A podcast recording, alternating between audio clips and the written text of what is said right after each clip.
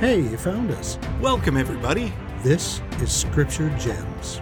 Hello, and welcome to the show. My name is John Fulmer, and this is my brother Jay. How's it going, John? We are two brothers who just can't get enough of the Scriptures. Yeah, we love them. This episode, we are going over the Come Follow Me lesson for January 17th through 23rd, 2022. This is covering Genesis 5 and Moses 6. And now let's bring out the star of the show, the Scriptures. How you doing, Scriptures? Oh, it's so nice to see him. And now, let's consult the Scripturematic 6000 to find out how long it will take to read this week's reading. 19 minutes, 54 seconds. Easy to do, and what would it be daily? 2 minutes, 50 seconds. Nice. Well, listen, we've got time codes here, but it just says chapter 6 of Moses and chapter 5 of Genesis. so, you know what? Just buckle up and let's talk about them all together. But right before we get started, don't forget that if you're watching the show on YouTube, links from the show and a PDF of all our quotes and graphics, it's located in the description below. We hope that it helps you in your study. Also, please know that there is an audio only podcast. You can find it by searching for Scripture Gems on Apple Podcasts, Google Podcasts, Stitcher, or wherever you subscribe to podcasts. And if you're already subscribed and listening, you might want to check out the video version of the show on YouTube. Search for the Brother Fulmer channel. Yeah. So, last time on Scripture Gems, the earth was created. Adam and Eve partook of the forbidden fruit. Now they and the other living things on the earth are mortal. Then we have Cain slaying Abel. And let's just recap Moses chapter 5, verses 56 through 58. It says, And God was angry with the wicked with all the sons of men whom he had made. For they would not hearken unto his voice, nor believe on his only begotten Son. And thus the gospel began to be preached from the beginning. And that brings us to Moses chapter 6. As we explore this chapter, keep in mind what happened in the previous chapter. Look for what Adam and his righteous descendants passed on to their children. And it starts right in verse 1. And Adam hearkened unto the voice of God, and called upon his sons to repent. So, yes, wickedness was growing in the earth, but Adam hearkened to the Lord and preached repentance to his posterity. Going on in verse 2 And Adam knew his wife again, and she bare a son, and he called his name Seth. And Adam glorified the name of God. For he said, God hath appointed me another seed instead of Abel, whom Cain slew.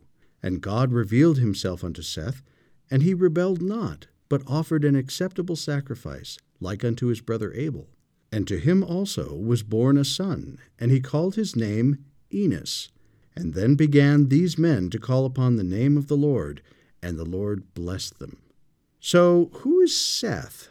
We actually learned a little bit about him last year when we studied Doctrine and Covenants, section 107. Remember verses 42 to 43 talking about the line of priesthood authority? It says, From Adam to Seth, who was ordained by Adam at the age of 69 years and was blessed by him three years previous to his, Adam's, death, and received the promise of God by his father, that his posterity should be the chosen of the Lord and that they should be preserved unto the end of the earth, because he, Seth, was a perfect man, and his likeness was the express likeness of his father, insomuch that he seemed to be like unto his father in all things, and could be distinguished from him only by his age. So a chip off the old block, as it were. Nice. So let's go back to Moses chapter 6 in verse 5. And a book of remembrance was kept in the which was recorded in the language of Adam. For it was given unto as many as called upon God to write by the Spirit of inspiration. And by them their children were taught to read and write, having a language which was pure and undefiled. Now, one of the things that we learn in Moses, but not in Genesis, is that Adam had a pure language that was spoken and written. It also is exciting that there was a book kept. We don't have this book, and without a prophet, seer, and revelator, we wouldn't be able to read it anyway, but I love that it existed. And John and I would be very excited to read it. We would do another series on that book alone. It would be awesome. the Pearl of Great Price Institute manual has a couple of enlightening quotes from Elder Bruce R. McConkie. Here's a thought on Adam's language. This is from his book Mormon Doctrine. He says, quote, In the beginning, God gave Adam a language that was pure, perfect, and undefiled. This Adamic language, now unknown, was far superior to any tongue which is presently extant. For instance, the name of God the Father in this original language is man of holiness, signifying that he is a holy man and not a vague spiritual essence. The first language spoken by mortals was either the celestial tongue of the gods or such adaptation of it as was necessary to meet the limitations of mortality. And Adam and his posterity had power to speak, read, and write it. And here's another thought on that book of remembrance. This comes from his book, The Promised Messiah, The First Coming of Christ. He says, quote, From the beginning, the Lord provided a language and gave men the power to read and write. The thing which they first wrote, and which of all their writings was of the most worth unto them, was a book of remembrance, a book in which they recorded what the Lord had revealed about himself, about his coming, and about the plan of salvation, which plan would have force and validity because of his atonement. This was the beginning of the Holy Scriptures. End quote. And that is very exciting. The closest I think we could be connected to that would be the Jaredites. Now, we know that they brought a record with them and that they are about the next earliest people. They're going to be a people that comes from some short time after the flood. So, what record do they have? But some version, part of maybe the Book of Remembrance? That doesn't mean that we have any of it, but it's exciting to make a possible connection. So let's move on to verse 7. Now, this same priesthood, which was in the beginning, shall be in the end of the world also. Now, from the Pearl of Great Price Institute manual, it gives us a quote from Joseph Smith from the Teachings of the Presidents of the Church. Joseph Smith, it says, The priesthood was first given to Adam. He obtained the first presidency and held the keys of it from generation to generation. He obtained it in the creation before the world was formed. The priesthood is an everlasting principle and existed with God from eternity and will to eternity without beginning of days or end of years. The keys have to be brought from heaven whenever the gospel is sent. When they are revealed from heaven, it is by Adam's authority. Very cool. Now, in Moses 6, verses 8 through 25 gives us a patriarchal priesthood line. It starts with Adam, and we learn in verse 12 that Adam died 930 years from the fall. Then we get Seth in verses 10 and 11, who lived to be 912 in verse 16. We get Enos, and we are told that Enos prophesied also and he lived to be 905 in verse 18. And in verse 15, we get this side note And the children of men were numerous upon all the face of the land, and in those days Satan had great dominion among men, and raged in their hearts, and from thenceforth came wars and bloodshed. And a man's hand was against his own brother in administering death because of secret works seeking for power. Now, if you'll remember, we talked about the secret works of them of old that the daughter of Jared encouraged her father to research. It could include these two. From Enos, we get Cainan in verse 17, who lived to be 910, verse 19. This is the first progenitor on record to have outlived his father. And in verse 17, it also tells us, And Enos and the residue of the people of God came out from the land, which was called Shulon, and dwelt in a land of promise, which he called after his own son, whom he had named Cainan. From Cainan we get Mahalaleel in verse 19, and he lived to be 895. From Mahalaleel we get Jared, verse 20, who lived to be 962. This would be the first person we know of that would have outlived Adam and Enoch in verse 21. And we're going to focus on Enoch for a while. He would have been born 622 years after the fall. Now, what's interesting is that would mean that Adam, Seth, Enos, Cainan, Mahalaleel, and Jared would all still be alive. An interesting side note with Jared in verse 21 Jared taught Enoch in all the ways of God. And it also mentions in verse 25 Methuselah, who is the son of Enoch. We'll talk more about him in future lessons. Have you ever wondered why people before the flood lived so long? We have the answer. No one knows. But if you are interested in an insightful look at possible theories, we will link to an article from the Ensign recommended in the seminary manual in the description. Something else that you might be interested in, we'll probably talk about this more than once. When John's pronouncing names like Mahalaleel, that's something else that makes people cringe in reading the Old Testament is that they don't know how to pronounce the names. First of all, every page on our digital resources has a link where you can listen to the scripture. So feel free to just listen and see how they pronounce it. But as a rule, the Hebrew alphabet doesn't have vowels, it's just consonants. So when we add the vowels, you should just pronounce them. So normally when we put two vowels together, we would come up with an independent sound joining those two vowels. But for Hebrew, and again, scholars pronounce these names differently. But you will be in a pretty safe place if you just go ahead and pronounce them, like Mahalaleel. So just kind of play with these words. Don't be scared of them. Have fun with them. We will as we go along. Yeah, Jay brings up a really good point. One of the problems with these ancient Hebrew names is that scholars don't even agree on how to pronounce them. So even if someone calls you out in Sunday school of saying, well, no, it's not pronounced that way, you're welcome to return with, are you sure? yeah, you could also say, oh, yeah. That's a good one. oh, yeah? Hey, now, one other thing. Well, we just talked about all those people. So there's this helpful chart called Old Testament Times at a Glance. We talked about it last episode. We'll link it again here. If you look at that, you can see the kind of estimates of ages and how they stack up. It's a helpful visual to see everybody's ages and where they fall in the chronology. But let's get back to chapter 6 and let's take a look at verse 23, referring to all the men we just talked about here. He says, And they were preachers of righteousness, and spake and prophesied and called upon all men everywhere to repent and faith was taught unto the children of men. So let's talk about Enoch. From the Old Testament, we get the following information about Enoch. This is Genesis chapter 5. In verse 18, and Jared lived an hundred and sixty and two years, and he begat Enoch. And then in verse 21, and Enoch lived sixty and five years, and begat Methuselah.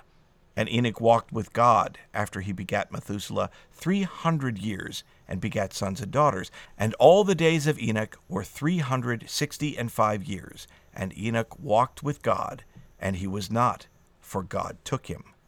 That's it? So that's all we get from Genesis. The Apostle Paul in the book of Hebrews and Jude gives us a little more information about Enoch in the New Testament, and that's about it. But do you remember in Doctrine and Covenants 107, verse 57, where it mentions the book of Enoch? In Moses chapter 6, starting in verse 25, through chapter 8, verse 3, is an excerpt from that book. And that's so exciting. From the Old Testament Institute manual, we get this introduction about Enoch from Ellis T. Rasmussen in his book Introduction to the Old Testament. He says, quote, Four generations and some 500 years later, according to Adam's Book of Remembrance, Enoch of Seth's line was called to become a great prophet missionary reformer. His ministry was needed, for the followers of the line and cult of Cain had become numerous, and violence was rampant already in the fifth generation after Cain. Unto those who had become sensual and devilish, Enoch preached repentance. The sons of God, distinguished from the sons of men, were obliged to segregate themselves in a new home called Cainan, after their forefather, the son of Enos. Now, don't confuse this Cainan with the wicked people of Canaan, that's Canaan with two A's, that we'll talk about in the following chapter. The teachings of Enoch cover some seven major categories and embrace some information found nowhere else in Scripture. He dealt with 1. The fall of man and its results, 2. The nature of salvation and the means of achieving it, 3. Sin, as seen in the evils of his times, in contrast to the righteousness of the godly who were his followers. 4 the cause, purpose, and effects of the anticipated flood of Noah. 5. The scope of Satan's triumph and the resultant sorrows of God. 6. The first advent of the Messiah. 7. The second advent of the Messiah and his peaceful millennial reign. The details of his gospel concepts are worth careful study and attention. Mention of this great man is also found in the New Testament and in the Doctrine and Covenants.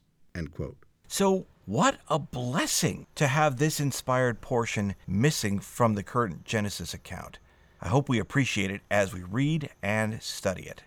So, let's jump into the chapter again, chapter 6, in verse 26, and look for phrases that describe Enoch's people. And it came to pass that Enoch journeyed in the land among the people, and as he journeyed, the Spirit of God descended out of heaven and abode upon him. And he heard a voice from heaven saying, Enoch, my son, prophesy unto this people, and say unto them, Repent, for thus saith the Lord, I am angry with this people, and my fierce anger is kindled against them, for their hearts have waxed hard, and their ears are dull of hearing, and their eyes cannot see afar off. So, right away, we're beginning to see some interesting imagery here we have their hearts having waxed hard and their ears dull of hearing. What is that like to have a hard heart? What is that like to be dull of hearing? Or even that our eyes cannot see afar off? That notion that we're not seeing things with an eternal perspective. That's for sure. We're worried about the here and now. So let's go on to verse 28. And for these many generations, ever since the day that I created them, have they gone astray and have denied me, and have sought their own counsels in the dark. And in their own abominations have they devised murder, and have not kept the commandments which I gave unto their father Adam. Wherefore they have forsworn themselves, and by their oaths they have brought upon themselves death, and a hell I have prepared for them, if they repent not. And this is a decree which I have sent forth in the beginning of the world, from my own mouth, from the foundation thereof. And by the mouths of my servants, thy fathers, have I decreed it, even as it shall be sent forth in the world unto the ends thereof. From the Pearl of Great Price Institute manual, they give us a little more insight on that notion of a hell I have prepared for them. It says, Because of the wickedness of the people in the days of Enoch, the Lord called upon Enoch to preach repentance. The Lord told Enoch, A hell I have prepared for them if they repent not. This hell refers to the part of the spirit world known as the spirit prison, where the wicked suffer torment because of their unrepented sins. So, what was Enoch's reaction to this call? In verse 31, and when Enoch had heard these words, he bowed himself to the earth before the Lord, and spake before the Lord, saying, Why is it that I have found favor in thy sight, and am but a lad? And all the people hate me, for I am slow of speech. Wherefore am I thy servant? Now, first off, I love that a lad is someone who's 65 years old. Well, in that day, he might be a teenager. It might be. And second, I see this as a very common pattern throughout the history of the world, wherein God calls his servants. And we'll get another great example of this when we study more about the prophet Moses later this year and throughout the Old Testament, including people like Gideon. Well, and Isaiah. Right. I mean, how great is he, and yet still has that feeling of not being worthy for the call that's being given. From the Pearl of Great Price Institute manual, we get this summary from President James E. Faust in the October 1980 General Conference.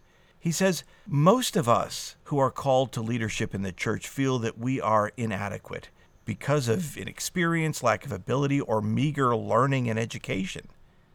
Think for a minute about Enoch's response here. We can look at people who have been called to great things, and sure, we can feel overwhelmed. But Enoch has been called to this. He says, You've got the wrong guy because I'm a lad, the people hate me, I am slow of speech, I'm not the guy. I wonder if Enoch has a little bit of that same problem that the Lord accused the others of having in verse 27, where he mentions that their eyes cannot see afar off. Maybe Enoch's got a little bit of this, where he's having a hard time seeing the Lord's purposes with an eternal perspective. It's maybe hardest to do it when looking at ourselves. But isn't this the Lord's pattern? Think about your current leaders, your Relief Society president, your Elders president, your bishop, your stake president. Did these men and women go off to some sort of training academy for several years in order to be called to their position? No. The Lord simply called them. And as President Thomas S. Monson taught us, whom the Lord calls, the Lord qualifies. And why does the Lord do that? Wouldn't it make more sense to call someone with training and experience, especially to higher levels of leadership? For my thoughts are not your thoughts, neither are your ways my ways, saith the Lord, as Isaiah tells us. Could it be that the Lord calls someone because they are inexperienced and untrained? Could it be that the Lord will further his work by the hand of the weak and simple, as we learned last year in Doctrine and Covenants, section 1? To me, this pattern has at least one purpose. As the work moves forward and miracles occur, this pattern is a powerful testimony to the power of God, to the individual who was called, as well as to the people that person was sent to minister to. The individual knows that they could not accomplish the work before them on their own and must rely upon God. The people ministered to may know the individual and know of themselves that this person can't accomplish what is being accomplished before their eyes? Is that not a testimony of the power of God? Something to think about. John, that's such an excellent point because we're going to see that play out where there's no way Enoch could do what he does.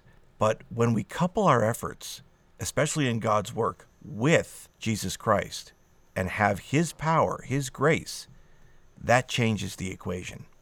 So let's keep going in verse 32. And let's look at the promises the Lord gives to Enoch, especially considering his insecurities.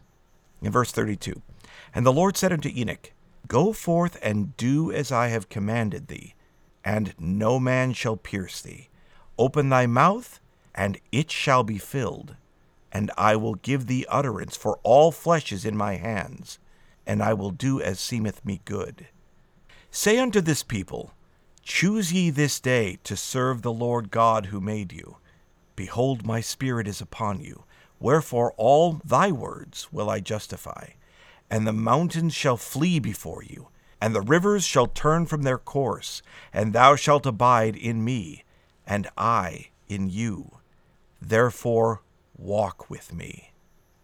What a beautiful invitation Yeah. for the Lord to say, if you're going to do my work, then we're going to do it together. Walk with me. It's interesting to me that in verse 33, it's very similar to what we're going to learn from Joshua later in his declaration, Joshua 24:15, "Choose you this day whom ye will serve." Is it possible that Joshua had access to Enoch's writing that he was quoting what he had read from Enoch? Could be. So back to the chapter, verse 35 Enoch gains a vision. And the Lord spake unto Enoch, and said unto him, Anoint thine eyes with clay, and wash them, and thou shalt see. And he did so. And he beheld the spirits that God had created, and he beheld also things which were not visible to the natural eye. And from thenceforth came the saying abroad in the land, A seer hath the Lord raised up unto his people. Now, that is interesting. Remember how we said before his insecurities may be a reflection of him not being able to see afar off, just like the Lord criticized the people. Notice that the Lord had Enoch anoint his eyes with clay, or earth, and then wash them to teach him about his sacred role as a seer. Why? It appears he was able to see with spiritual eyes rather than his natural eyes, the natural represented by the clay, now washed away. So, what's the lesson for us? Can we benefit from learning to see things with spiritual eyes, letting the Lord wash away the earthly things so that we can understand spiritual things and learn to see afar off? By strict obedience and with the Lord's help, we can see with spiritual eyes. Although, unless the Lord commands it, I don't necessarily recommend anointing your eyes with clay. No, there's other ways to do it. Yes. From the Pearl of Great Price Student Institute Manual, we get this quote from Elder John A. Widtsoe from the book Evidences and Reconciliations. He says, quote, A seer is one who sees with spiritual eyes. He perceives the meaning of that which seems obscure to others. Therefore, he is an interpreter and clarifier of eternal truth.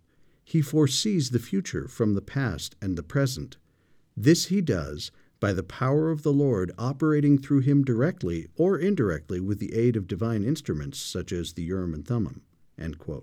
So Enoch is now a seer. So going on in verse 37, what were the people's reactions to this new seer? In verse 37 And it came to pass that Enoch went forth in the land, among the people, standing upon the hills and the high places, and cried with a loud voice, testifying against their works. And all men were offended because of him. And they came forth to hear him upon the high places, saying unto the tent keepers, Tarry ye here and keep the tents, while we go yonder to behold the seer, for he prophesieth, and there is a strange thing in the land a wild man hath come among us. And it came to pass that when they heard him, no man laid hands on him, for fear came on all them that heard him, for he walked with God. So they were offended because of him, and most people wanted to go hear him because they thought he was a crazy wild man. And yet, don't you get the impression there was something special about what was being said, even if people fought against it? So let's hear about what Enoch has to say. In verse 40, And there came a man unto him whose name was Mahijah, and he said unto him, Tell us plainly who thou art, and from whence thou comest. And he said unto them, I came out from the land of Cainan, the land of my fathers, a land of righteousness unto this day. Now, quick aside, remember we talked about Enos, who was Enoch's great great grandfather. Enos and his people left and obtained a land of promise that was called Cainan. That's what he's talking about. Back to the verse. And my father taught me in all the ways of God. And remember, we talked about that too. His father was Jared. Verse 42 And it came to pass, as I journeyed from the land of Cainan by the sea east, I beheld a vision. And lo, the heavens I saw, and the Lord spake with me, and gave me commandment. Wherefore, for this cause, to keep the commandment, I speak forth these words. And Enoch continued his speech, saying, The Lord which spake with me, the same is the God of heaven, and he is my God, and your God, and ye are my brethren. And why counsel ye yourselves, and deny the God of heaven? The heavens he made, the earth is his footstool, and the foundation thereof is his. Behold, he laid it, and host of men hath he brought in upon the face thereof. You know, something that impresses me about his approach here is that he's uniting them or attempting to unite them, recognizing that, look, we're all brethren. We're all sons of God, daughters of God. We're all children of God. There's no sense of him wanting to divide themselves. You're my brethren, he says. We are united by the fact that we are children of God. And I love the line in verse 43 And why counsel ye yourselves and deny the God of heaven? So, in other words, why do you argue amongst yourselves about perhaps your origin or your purpose or who you are and deny your actual Father, the God of heaven? Is that maybe even something that's going on today? Yeah. And it's interesting. I mean, it's about counseling amongst themselves, but it's also taking counsel from themselves. Right that notion that that's where they're trying to get wisdom is from themselves. Why not access the God of heaven? The person who laid the foundation of the earth thereof. Yeah, the earth is just his footstool. Let's talk to him, maybe. So, going on to verse 45. So, from here now, Enoch starts from the beginning with Adam, Remember that Adam is still alive at this point. So, verse 45 And death hath come upon our fathers. Nevertheless, we know them, and cannot deny, and even the first of all we know, even Adam. For a book of remembrance we have written among us, according to the pattern given by the finger of God, and it is given in our own language. So, first of all, in verse 45, I love the fact that he says, Nevertheless, we know them and cannot deny. And even the first of all, we know, even Adam. It's almost like he's saying, you know, the guy who lives on First Street, we know that guy. But he's also a primary witness. Right. He's been in the presence of God, and he's still there among them. And then for a book of remembrance, I love the fact that in verse 46, it says, We have written among us according to the pattern given by the finger of God. Wouldn't that imply that the Lord taught writing to Adam by a personal demonstration? That is awesome. Yeah, it seems that way. Verse 47 As Enoch spake forth the words of God, the people trembled and could not stand in his presence. The Lord was clearly with Enoch. Notice that the people trembled and could not stand in his presence, but they continued to listen. So compelling were the words of Enoch. So look at the difference between what Enoch thought he was capable of and what he is doing with the Lord. Remember how the excuses, I don't know if they were excuses, but how he felt about himself previous to this calling? And now look at someone who considers himself slow of speech. People cannot stop listening to what he has to say. So in verses 48 to 52, Enoch summarizes the fall and the formation of the two moral choices, Satan or God. Yeah, in verse 49, he mentions men have become carnal, sensual, and devilish, and are shut out from the presence of God. So, what does that have to do? What does that fallen condition do to our relationship with God? Why is becoming carnal, sensual, and devilish shut us out from the presence of God? remember that if we're not choosing God, then we're choosing something else. And anything else that prioritizes itself over God, including our bodily desires, that becomes an idol and it diminishes our relationship with God. He has to come first over any of the other influences that we might feel. So let's take a look at verse 53. And our father Adam spake unto the Lord and said, why is it that men must repent and be baptized in water? And the Lord said unto Adam, Behold, I have forgiven thee thy transgression in the Garden of Eden. Hence came the saying abroad among the people, that the Son of God hath atoned for original guilt, wherein the sins of the parents cannot be answered upon the heads of the children, for they are whole from the foundation of the world. That concept of original guilt we have a comment from the Pearl of Great Price Institute manual from Elder Neal A. Maxwell in his book Meek and Lowly. He says, quote, We are not haunted with an overhanging sense of original sin, about which we can do nothing. By revelation, we know that the Lord told Adam, Behold, I have forgiven thee thy transgression in the Garden of Eden. Thus we are accountable for our own sins and not for Adam's transgression. End quote.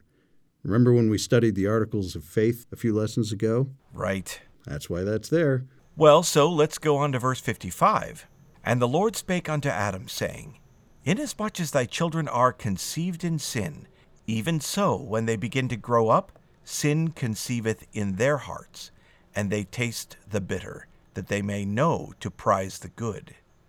Now, that phrase, conceived in sin, in verse 55, might seem a bit alarming but Elder Bruce R. McConkie, in his book A New Witness for the Articles of Faith, clarifies that. He says, The phrase conceived in sin means born into a world of sin.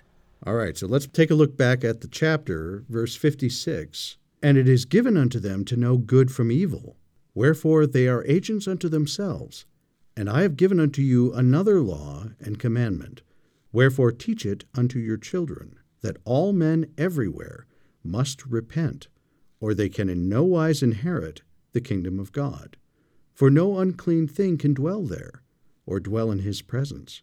For in the language of Adam, man of holiness is his name, And the name of his only begotten is the Son of Man, even Jesus Christ, a righteous judge who shall come in the meridian of time.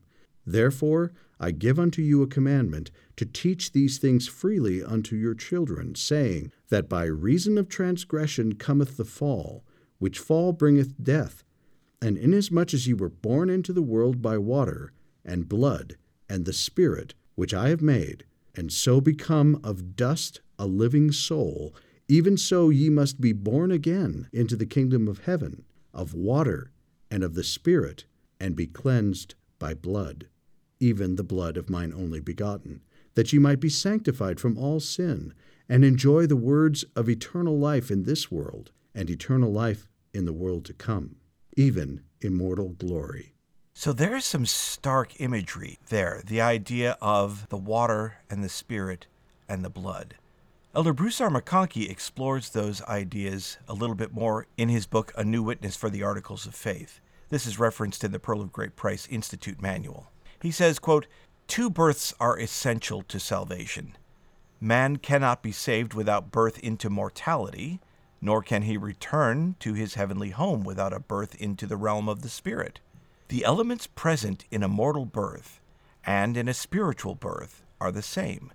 They are water, blood, and spirit. Thus, every mortal birth is a heaven given reminder to prepare for the second birth. In every mortal birth, the child is immersed in water in the mother's womb. At the appointed time, the spirit enters the body, and blood always flows in the veins of the new person. Otherwise, without each of these, there is no life, no birth, no mortality. In every birth into the kingdom of heaven, the newborn babe in Christ is immersed in water. He receives the Holy Ghost by the laying on of hands, and the blood of Christ cleanses him from all sin. Otherwise, without each of these, there is no spirit birth, no newness of life, no hope of eternal life. There's a great insight about how we begin this journey by Elder David A. Bednar from the General Conference in April 2007. He says, we are instructed to come unto Christ and be perfected in him, and deny ourselves of all ungodliness, to become new creatures in Christ, to put off the natural man, and to experience a mighty change in us or in our hearts, that we have no more disposition to do evil, but to do good continually. Please note that the conversion described in these verses is mighty not minor. A spiritual rebirth and fundamental change of what we feel and desire, what we think and do, and what we are. Indeed, the essence of the gospel of Jesus Christ entails a fundamental and permanent change in our very nature, made possible through our reliance upon the merits and mercy and grace of the Holy Messiah. As we choose to follow the Master, we choose to be changed, to be spiritually reborn. Nice. Well, back to the chapter, verse 60 For by the water ye keep the commandment, by the Spirit ye are justified, and by the blood ye are sanctified. From the Pearl of Great Price Institute manual, we get this additional insight from the Bible Dictionary, their entry on baptism. Baptism is not optional if one wishes the fullness of salvation. Jesus said a person must be born of water and of the Spirit. When he sent the twelve apostles forth to teach the gospel, he told them that whosoever believed and was baptized would be saved, and whosoever did not believe would be damned. Baptism in water has several purposes. It is for the remission of sins, for membership in the church, and for entrance into the celestial kingdom. It is also the doorway to personal sanctification when followed by the reception of the Holy Ghost. Excellent resource. Now, referring back to verse 60, by the Spirit ye are justified, and by the blood ye are sanctified, seems to be in verse 61 referring to that Spirit. In verse 61, it says, Therefore it is given to abide in you the record of heaven, the Comforter the peaceable things of immortal glory, the truth of all things, that which quickeneth all things, which maketh alive all things, that which knoweth all things and hath all power, according to wisdom, mercy, truth, justice, and judgment. And now, behold, I say unto you, this is the plan of salvation unto all men through the blood of mine only begotten, who shall come in the meridian of time. And behold, all things have their likeness, and all things are created and made to bear record of me, both things which are temporal and things which are spiritual, things which are in the heavens above, and things which are on the earth, and things which are in the earth, and things which are under the earth, both above and beneath all things bear record of me. Such powerful teaching. And I have to admit, it hadn't stuck out to me before, but in verse 61, referring to the Holy Ghost as the record of heaven. Yeah. That is awesome. I love that. Especially in light of what we've been talking about with them keeping a record and so forth. I don't ever remember that standing out to me before either. Very cool. Other descriptions we're familiar with. Certainly the truth of all things. Remember Moroni 10, verse 5. And by the power of the Holy Ghost, you may know the truth of all things. Right. So there you go. But that notion of something that has all power according to wisdom, mercy, truth, justice, and judgment is given to abide in you. That's amazing. That is amazing. Let's go on to verse 64 and look at Adam's baptism. And it came to pass that when the Lord had spoken with Adam, our father, that Adam cried unto the Lord, and he was caught away by the Spirit of the Lord, and was carried down into the water, and was laid under the water, and was brought forth out of the water. And thus he was baptized.